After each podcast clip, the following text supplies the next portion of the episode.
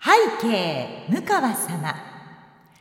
ご子息たちは母親にで美目秀麗頭脳明晰だと思いますが教えてください。A 顔は不細工だが頭は優秀な息子か。B イケメンだが頭はバカな息子か。どっちの方が幸せですか？ねこれはあの皆さんも一度ぐらいは考えたことがあると思います。スポーツ界で活躍する人を見ればああやっぱりこんな風に育ってほしかったな。ノーベル賞を取った人を見ればああやっぱり賢い方がいいな。親ってそういうもんなんですよね。私もほんとこれねどっちに決めるって難しいんですけれどもでもうんとどちらが幸せかとなるとえっと B イケメンだが頭はバカな息子を選ぼうと思います。では、今回も参りましょう。向川智美のまとものまとも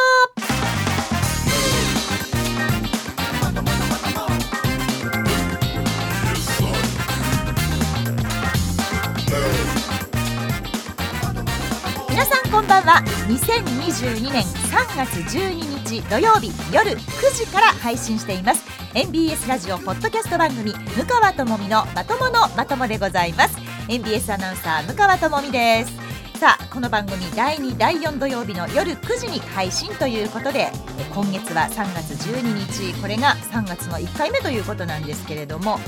冒頭のジャッジですね。これ難しい。まあラジオネーム M ふこさんからいただいたメッセージなんですけれどもこれね私まあイケメンだが頭はバカな息子の方を選びましたがこれねバカはバカでもいろんなバカがあると思うんですよ。でお勉強はね私正直あの本当できなくてもいいんです。まあそれできできるに越したことはないんですけどでもそのバカよりも世の中を生きていく人間的にバカだっていう方がよっぽど困ると思うんですよねだから勉強はできなくてもいい。でもやっぱり生きていく上で人と人とのつながりとか人の思いが分かるとか自分はこうしたいということがはっきりしてるとか夢を実現するためにはこの道が大事だっていうことが分かるとかやっぱりそのその場の空気を読むとかそのトータルでこの人人間的に賢いねって言われる勉強のできないバカだったらイケメンがいいなって つくづく思います。お勉強だけできてもねやっぱり世の中うまくいかないです。それはうちの会社にいる人を見ててもそうです。本当にね有名大学皆さん出てるんですよ。そういう人もいるんですけれども「おいおい!」っていう人があまりにもやっぱね多い誰やねんって言われたら本当に困るんですけど本当にあの大学名だけじゃないし学歴だけじゃないしお勉強だけじゃないっていうのは皆さんもねもう働いてらっしゃったら本当十分分かってらっしゃると思います。勉強だけじゃありません。やっぱり世の中を生き抜く力その知恵が必要だなと思うので顔はイケメンに越したことはございません。ということで B を選ばさせていただきました。さあ、えー、今回も始まったわけですけれどもこの2週間いろんなことありましたね。もういろいろありすぎて私も本当忘れてしまうぐらいなんですけれども一番びっくりしたのが言うてもうんと半年前までですか？一緒に「こんちはこんちゃん」って番組をしていましたテンダラーさんのね浜本さんのあれこれだったんですけどこれね予言者かっていうようなね メールが届いていたんですよ。これ一応日付がね2月23日付でいただいているラジオネームきびちゃん団子さんからなんですけれどもえ向川さんこんばんは。自宅待機からの仕事復帰。何事もなくてよかったです。ありがとうございます。私がお笑いコンビのテンダラーさんを知ったのはこんちゃんの番組でした。こんちゃんの番組でテンダラーさんと一緒に共演されていた時テンダラーさんと向川さんのテンポといいお話が面白くて特に水曜日が好きでした。いつかお三方の放送を聞いてみたいなと思います。向川さんゲストにどうですか？ぜひお願いします。というふうにあの出来事が起こる1週間前の日付でこのメールをいただいていたんですよ。きびちゃん団子さんもしかして占い師もできるんですか？本当にびっくりですよね。まあ、私もとても驚いた出来事だったんですけれどもあのもちろんね女性としてそして一社会人としてあのあかんことはあかんのはもうねあかんのです。で本人もすごくよく分かってるんですけれどもでもその中でもきっちりとまあちゃんと謝罪をして認めてで次に行くということをしないと人間成長しないじゃないですか。で間違いをずっと引きずるのも違うし間違いましたごめんなさいっていう潔さってすごく大事だと思うのででまああの浜本さんとは直接私も LINE とかでもやり取りをしていたんですけれどもすごくやっぱりねいい人なんですよ。いくつ下なんだろう？3つぐらい違うのかな？3つ4つあの下年下なんですけれどもすごくいい人ですごくまっすぐな人で自分があかんことしたっていうことをすごく分かっている人なのであじゃあこの人はちゃんと区切りつけたら前に進めるなというふうに私は思っていますしで皆さんからの、まあ、温かい声もあります。まあ、もちろん中にはねあかんでそんなことはっていう人もそれはもちろんいらっしゃいます。私もあかんでっていうことはもう浜本さんにそれはちゃんと伝えました。あかんことはあかんと。でもそこで一個区切りつけて前向いてもう同じことを繰り返さないというのが人間としての進歩じゃないですかさっきのね二択ジャッジじゃないけれどもそこがバカかバカじゃないか生きていく上でねっていうことだと思うんですよ。まあ、そういう意味ではあの浜本さんは決してバカではありませんのできっとこれからも私たちをもうねお笑いでどっかんどっかん笑わせてくれることだと思います。まあでもなんかいろいろありますね。1週間48歳48歳。あ5つ違うの？あ 5, 5, 5歳違うんだもう弟としてもちょっと年離れてますけど。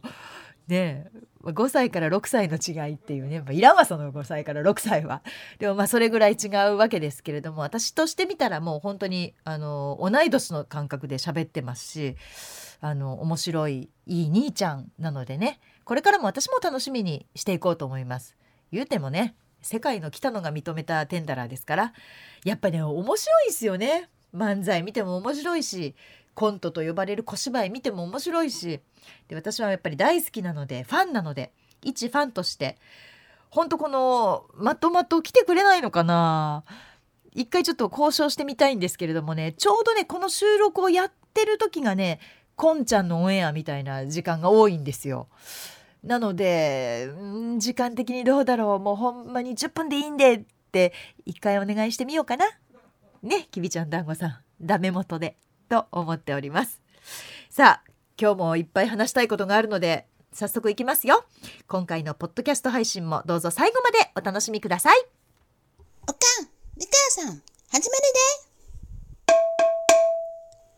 シャランランランラムカワシャランランランラともみ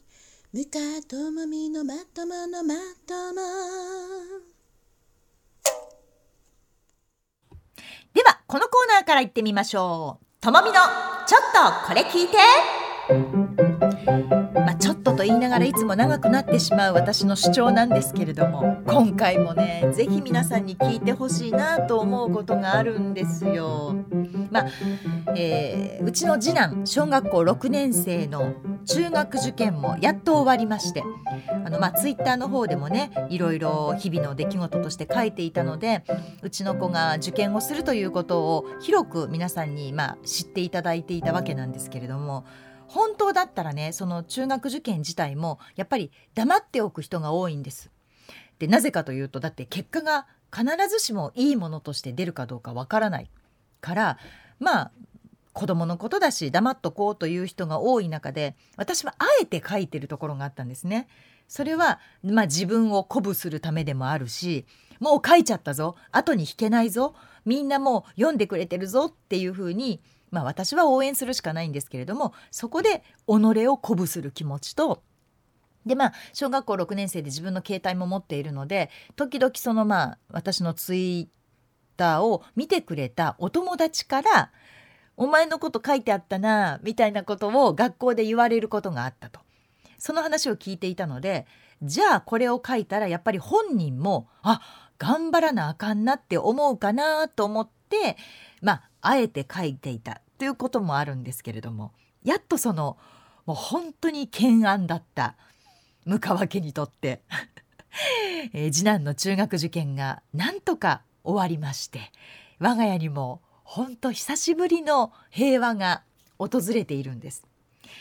で中学受験っていうのはまあ塾がいろいろ本当にいろんな塾がありましてでまあ皆さんご存知の名前の通っている塾から本当に小さい個人でやってる塾からもう本当たくさんあるんですね。でそのいわゆる中学受験塾と言われるところはそれぞれの合否が決まったまあ大体その2月のそうですね終わり半ば終わりぐらいから3月の初めぐらいにかけて合格祝賀会なるものをまあ開催してくれるわけですね。で、まあ、そこに通っていた、まあ、小学生を集めて何校受験してどこに受かった、まあ、行けばまあ友達の情報もまあ伝わってくるわけですよ。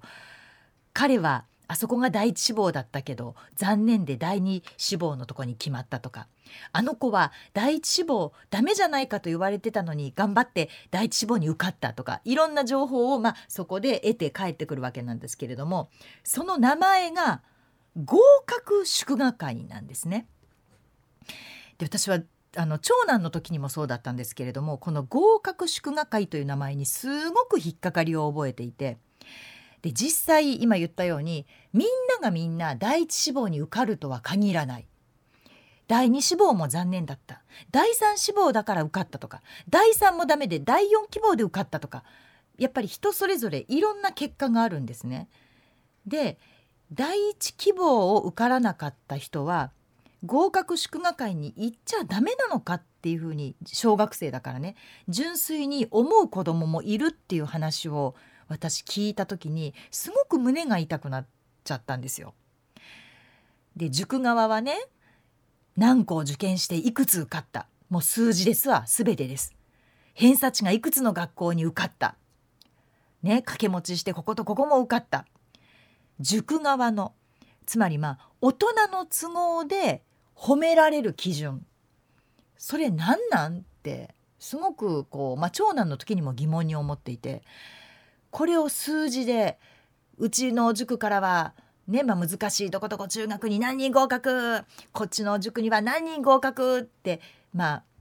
広告も入ってくるし大きくこうポスター貼ってある塾もありますわ。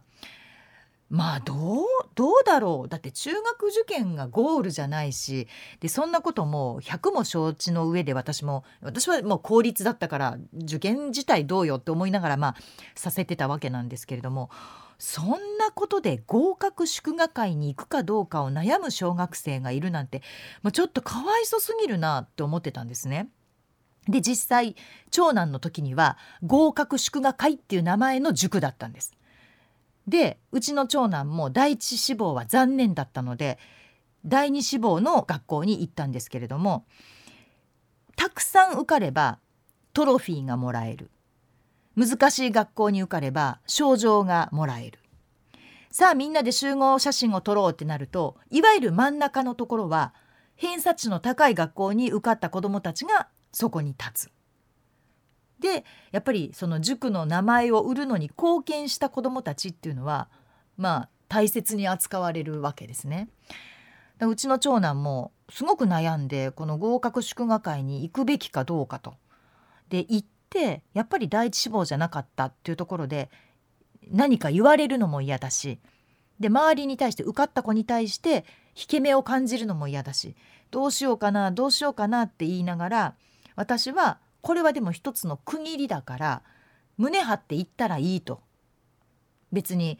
これで中学に行きます。中学受験は終わりました。これであの受かったところに行きますっていう自分の中の区切りとして言っておいでと。でそんな嫌な思いはしないしさすがにね塾側だって嫌な思いをさせるようなことは言わないから大丈夫よって言ってまあ送り出したっていう、まあ、経験があったので。次男の時も本当ね悩んだんですね。で次男の塾を決める時に合格祝賀会っていうふうに最後に名前を付ける塾はやめようってその長男の結果を見た時に思ったんですね。なのでママ友からいろいろ情報収集をしてでいろんな塾を見に行ってで自分の、まあ、次男に合いそうな塾でもちろんその最後のあの合格祝賀会というタイトルではないなくて卒塾式をやってくれるところにしようと思って、えー、今の塾に決めたんです。で本当にもうこれ謙遜でも何でもなくて次男は本当にね決して勉強ができる子ではなくて好きでもなくてなのでもうこの子に合ったこの子がご機嫌さんにで行ける塾にしようと思って選ん まあそんなこと言ったらまあちょっと行った塾がに申し訳ないんですけどでも本当にあの私が見ていてこの子はここやなっていう塾にまあ行かせたんですね。でまあ関西の受験が終わって先生方も一息ついてやっと、まあ、ちょうどこの時期そのいわゆる卒塾式開催のお知らせのメールがうちにも届きました次男の卒塾式ですでそのタイトル見た時に「巣立ち会開催のお知らせ」ってあったんですねでこれを見た時に改めてあここの塾にして本当に良かったってすごくもうホッとして安心したんです。ここでまたね合格祝賀会ってみたらいや私私の方がもう立ち直れないかもしれないっていうぐらいなんだろうこう、うん、もちろん商売なんですよ塾も商売だっていうことは分かってますよ。なんですけれどもでもやっぱりそこは子供が一生懸命頑張ってる姿があって子供が頑張った結果があってそれを合格祝賀会ってくくってしまうのは私の中でなんとなく納得いかなかったのですだち会はい。みんな小学校6年間、まあ、通ってで、まあ、2年3年塾に通ってみんなで中学受験をしました。結果はどうあれここから巣立つんだよ。みんな行き先はここからはバラバラだよ。同じ教室でもう勉強することはないかもしれないけれどもここからみんな巣立っていくんだよ。次のステージで頑張ろうねっていうタイトルが「巣立ち会」っていうところから感じられたのですごくホッとしたのを覚えてます。やっぱりね合否はもちろんそれはね第一希望に受かるのが一番でしょうけれども子どもたちにとって小学校6年生12歳ですよ今の段階での合否っていうのは長い人生の中で関係ないです。中学受験という一番遊びたいその時期を勉強勉強友達の誘いを断って今日塾だからね、今日映画見に行きたいっていうのを今日は塾があるから今日はテストがあるからって言って我慢してその中学受験という茨の道を走り抜いて次のステージに向かうその小学生が新たな場所に立つその新たな場所に巣立っていくそれを祝う会っていうその巣立ち会でもう私はそのメールを見た瞬間にもうなんかもうボロボロボロってもう涙が出てきてああよかったこの塾にしてよかったってしみじみ思ったんですね。でさっきも言いましたけれどもやっぱり子供が少なくなればなるほど子供にかけるお金ってどんどん増えていってみんな本当にもうみんながみんな塾に行ってるんですよ。で子供は少なくなっているから私立の中学校は今度学生集め生徒集めに必死になっているし塾は塾でもっと多くの子どもたちを集めてお金も取って塾の経営をしなきゃいけないしやっぱりお客さんなわけなんですよね。だから商売だっていうことはよくわかるんだけれどもでも教育の場であるっていうことも一つやっぱり忘れないでいてほしい。勉強する場であるそこは、うん、商売だけじゃないよ子供が学ぶ場であるよっていうことを忘れないでいてほしい。なので本当にそこに愛はあるんかとお金だけじゃない合格祝賀会じゃなくてそこに愛があれば合格祝賀会っていうタイトルにはならないんじゃないかな。すだち会とかシンプルに修了式ってする塾もあるんですね。私はそっちの方に小学生12歳の子どもたちに対するうん、長い茨の道を走り抜けた頑張ったねという塾からの愛を感じました。うん、そこに愛はあるんか？塾の皆さんもう一回胸に通ってください。ある。あります。と言える塾が増えることを心から祈ります。こんにちは、ムカーです。ムカとマミのまとものまとも、これを聞かなきゃ知れないよ。お願いお願い、みんな聞いてよ、聞いてちょうだい、お願いね。ムカとマミのまとものまともでは皆さんからいただいたメール本当ねたくさんいただいてるんですけれどももうねなかなかご紹介できなくて申し訳ないんですが早速ご紹介していきましょう。まずはこちら酒飲み子さんいつもありがとうございます、えー向川さんこんばんは。私は自信のないくせに超負けず嫌いなんです。相手が子供だろうが女子だろうが同じフィールドに立てばライバルとして扱うのでたまに大人げないと言われます。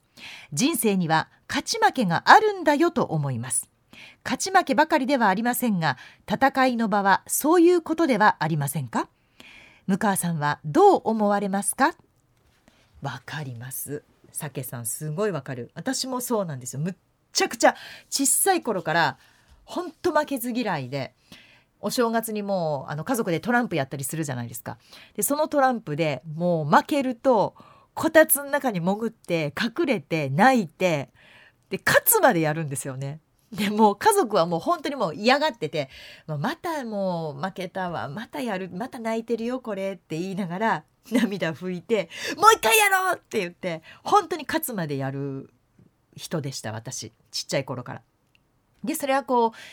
えーそうね年を経て大きくなるに従ってもそうだしそれはだから勉強でもそうだったんですね。私割と公立でもまあ進学校に入ったので順位がブワッと出るんですよ。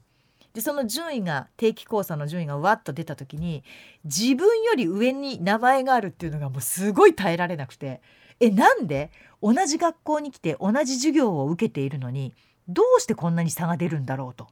ていうことは私の頑張りが足りないんやって思ってむちゃくちゃ頑張っ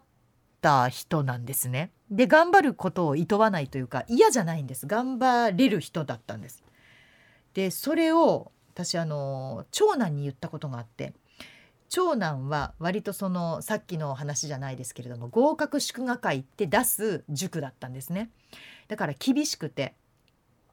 初めてその塾共通のテストを受けた時の順位がもちろんあの塾での勉強をやったことがなくて初めて受けたから順位が悪かったんですね。で息子に「こういう順位だったよ頑張れる?」って聞いた時に「うんだってみんな同じ年だよね」うん、そうだよ小学校3年生だったかな初めて言ったのみんな小学校3年生だようんでみんな同じテキストなんだよねそうだよみんな同じテキストで勉強するんだよ分かった。じゃあそんなに差がつくわけないから次はあの絶対にママが納得できる順位を取るよってうちの息子は平然と言い放ったんですね。で私はその平然と言い放つ息子をかっけーって正直思って小学校3年生ですごいななんて冷静に分析するんだろうって。違うことをやってるんだったら負けるかもしれないけれども同じテキストで同じことを勉強してるのに負けるわけないと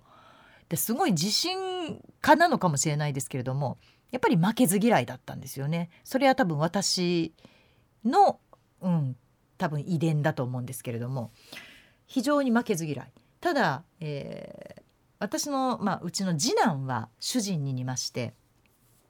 全くこう負けることに対して何とも思わない。えなんで？悔しいって思わないの？って聞いても「えだってしょうがないじゃん。頑張った結果がこれだから」って言えちゃう人なんですね。はあ同じ兄弟でも違うもんだなあってすごくまあ思ったんですけれども。何なんでしょうね。あのこれだけ悔しい悔しいって私が言うと夫は私に対して「ええやんか。なんで悔しいん？なんでそんな一番になりたいん？一番やなくてもええやんか。2番ではあかんのって本当にあの蓮舫さんみたいなことを言うんだけど私は本当もう1番じゃないとあかんねんと。1番になりたいねんって答えるタイプなんですね。でもちろん無理な時もありますよ。無理な時もあるけれどもでもその1番目指して頑張ろうっていう気持ちがないのが私はもう信じられない最初から2番でええやんって思ってたら絶対1番になれないよって子供に言い続けてたんですけど目標ってやっぱ高い方が頑張れると思うんですよ。うーんと沈んでビャーンと高いバネをやっぱり弾かせようと思った時にやっ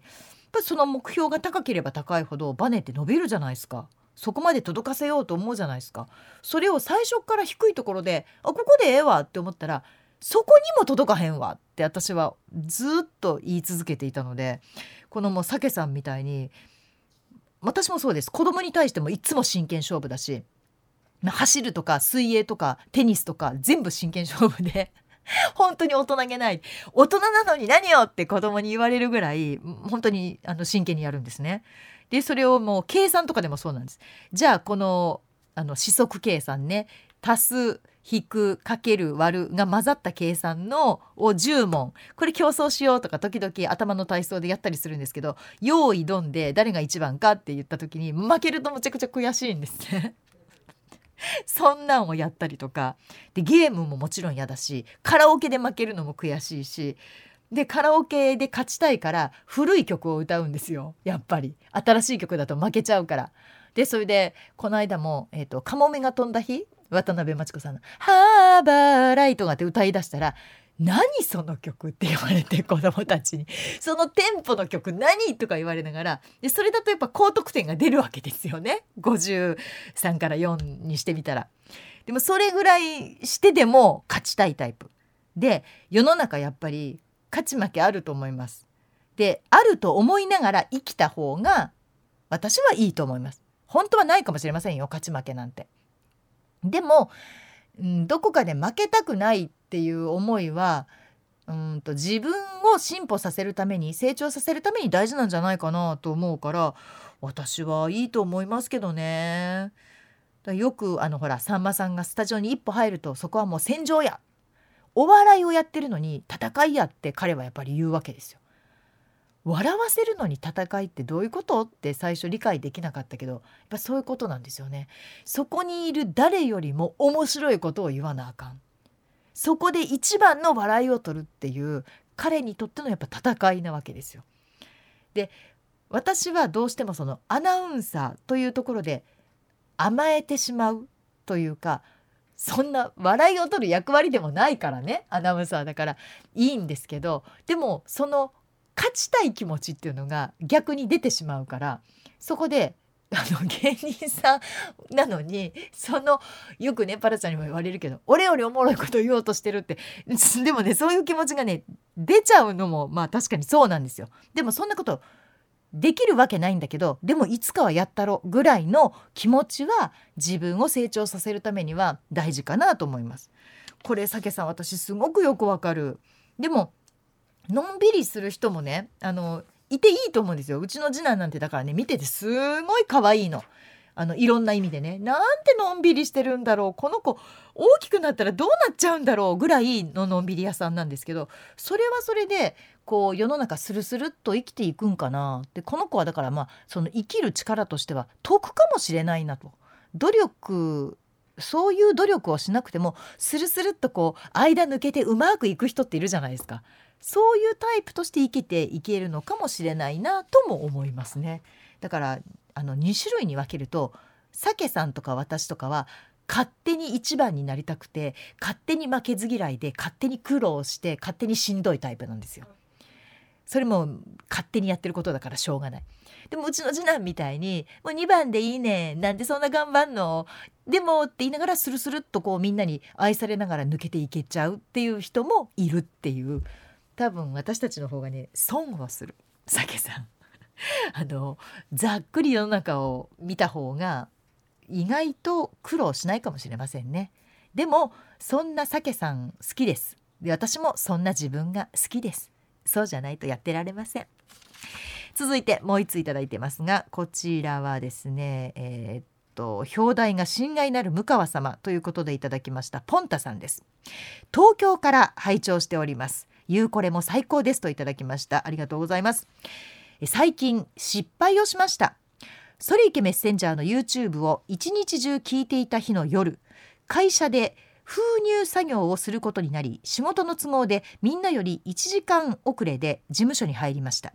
ラジオの勢いそのままに遅れて入っているくせにいろんな人に軽いツッコミをしてしまいました。東京でツッコミをするとちょっと意地悪な人というか横柄な人になってしまうんですよね。変に誤解されたくないかったので今まで抑えていたのにやっちまったなぁと。そこでご相談なんですけどあれ言わなきゃよかったなとか帰りに反省する時向川さんはどんな風に考えますか？一度発した言葉は消えないじゃないですか。私は思ったことをテンポよく発言してしまうのでその分失敗も多くなってしまいその日の夜ずっと考えちゃいます。向川流アドバイスをお願いします。なるほどね。あのこれもねそうなんですよね。これ今日はなんか人生論だな。成長するためには反省が必要なので私もむっちゃくちゃ反省するんですよ。言うこれでうわーって3時間ものすごい勢いで喋るじゃないですか。で帰りマフラー巻いてコート着てで一人であのイヤホンつけてでまあ好きな音楽を聴きながらこうちょっと落ち着こうと思いながら割とスローバラードが多いんですけどこう聞きながら歩くんですね。でやっぱりその3時間での自分の発言とか話し相手で来てくれたねタッさんとか林とかあの河野くんとかの声とかであと相原さんの発言とかっていうのを頭の中ですごいぐるぐるぐるぐる回るんです。であの時の返しは違ったなとかああの時あれは言う必要なかったなとかあこれはこっちを言っときゃよかったなとかってもうすっごい反省すんの。自分の中で。もう本当に嫌になるぐらい。ねもうなんで私ってこんななんでこんな下手くそなんだろうっていうぐらいむちゃくちゃ反省してでそのスローバラードにどっぷり浸って電車の中で泣いたりするんですよ。涙ぐんでああまた失敗したって思って。で YouTube が次の日でしょ？でその YouTube ももうほんと聞きたくないわって思うんだけどもう一回ダメ押して聞くんですよね。3時間。でそれ聞くとあやっぱりそうだよねうんそうそうあそうそうここ間違ってるわあこここうじゃなかったわっていうのをもう一回再確認して自分の中でダメ押しして次頑張ろうに持ってくまでに私もものすごい時間かかるんですよ。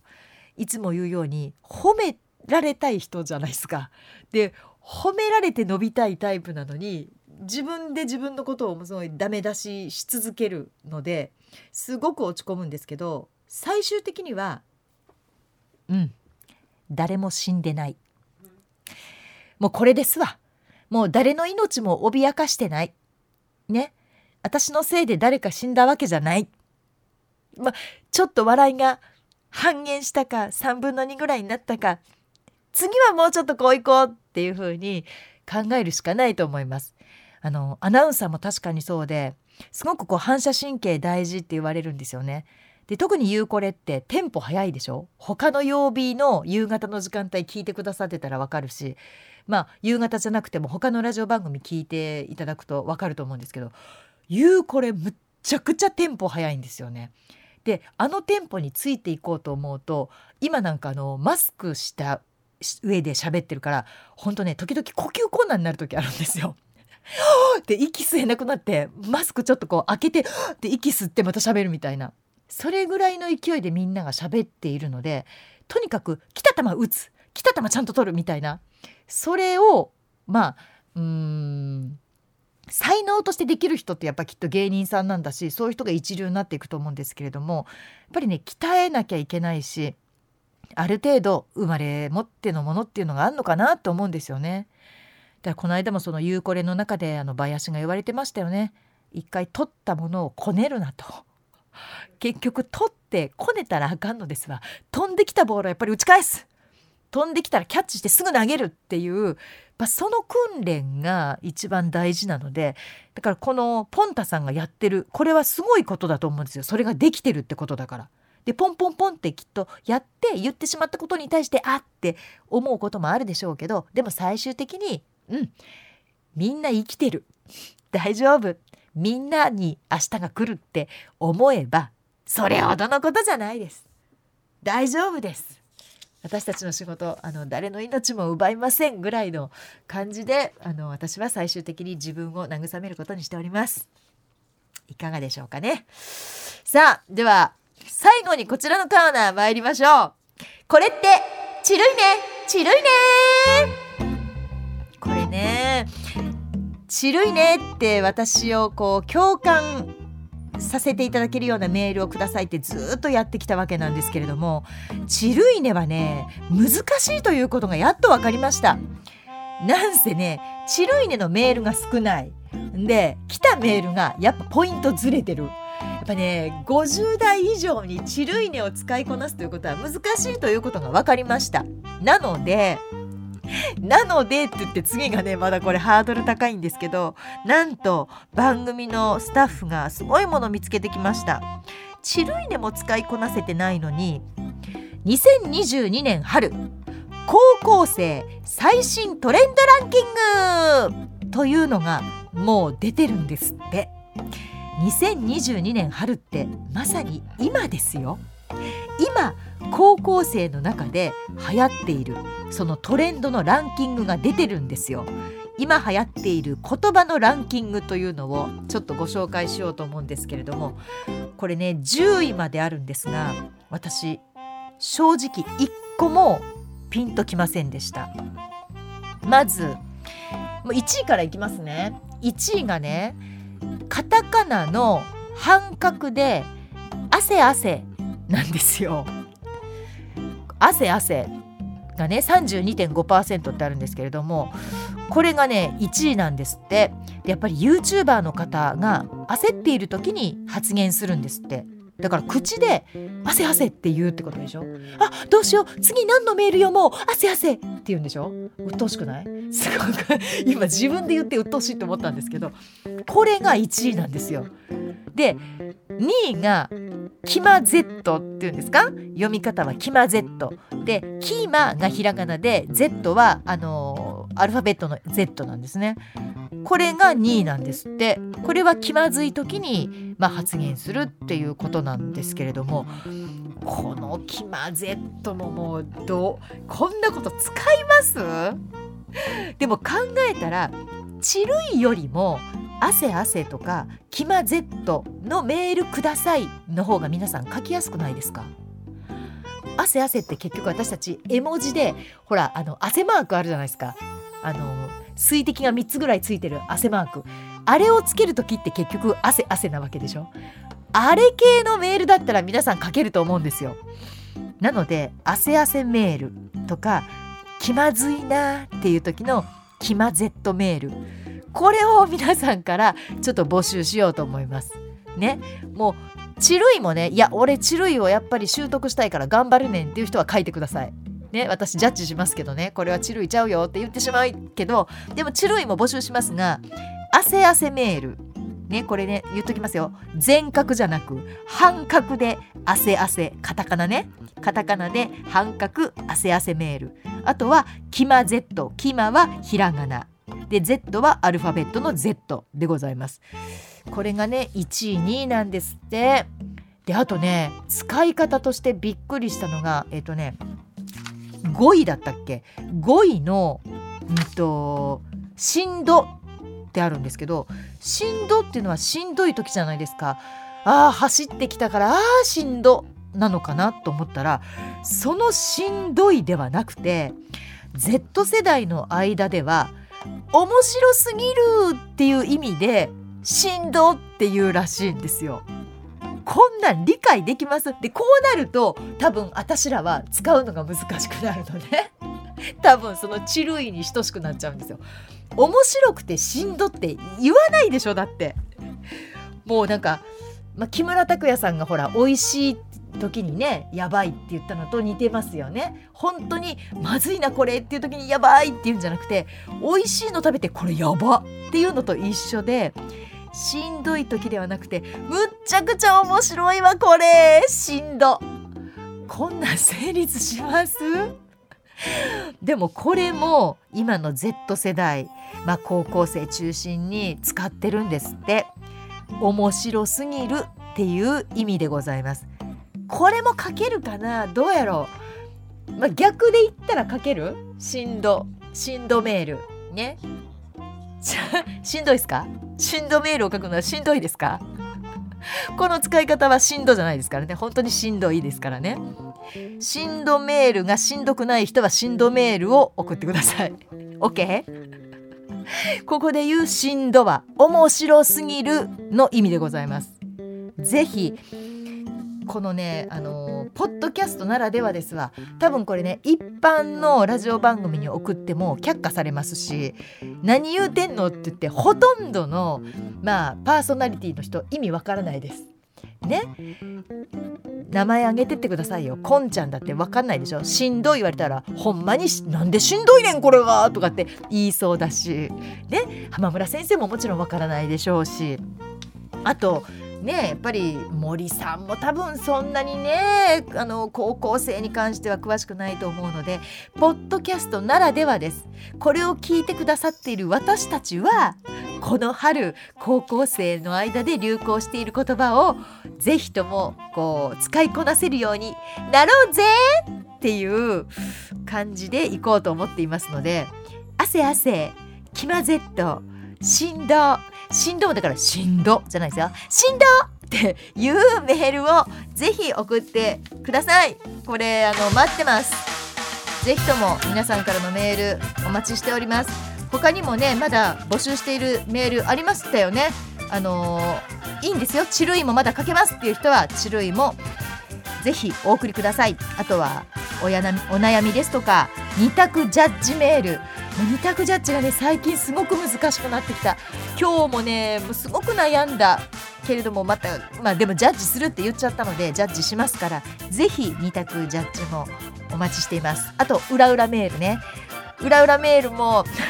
浦川さんのちょいちょい来てます。皆さんからのメール。で、まあ、それをトータル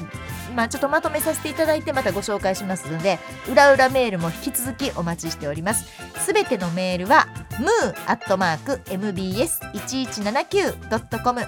すべて小文字です。mu アットマーク mbs1179.com までお願いします。番組への感想でも結構です。まあ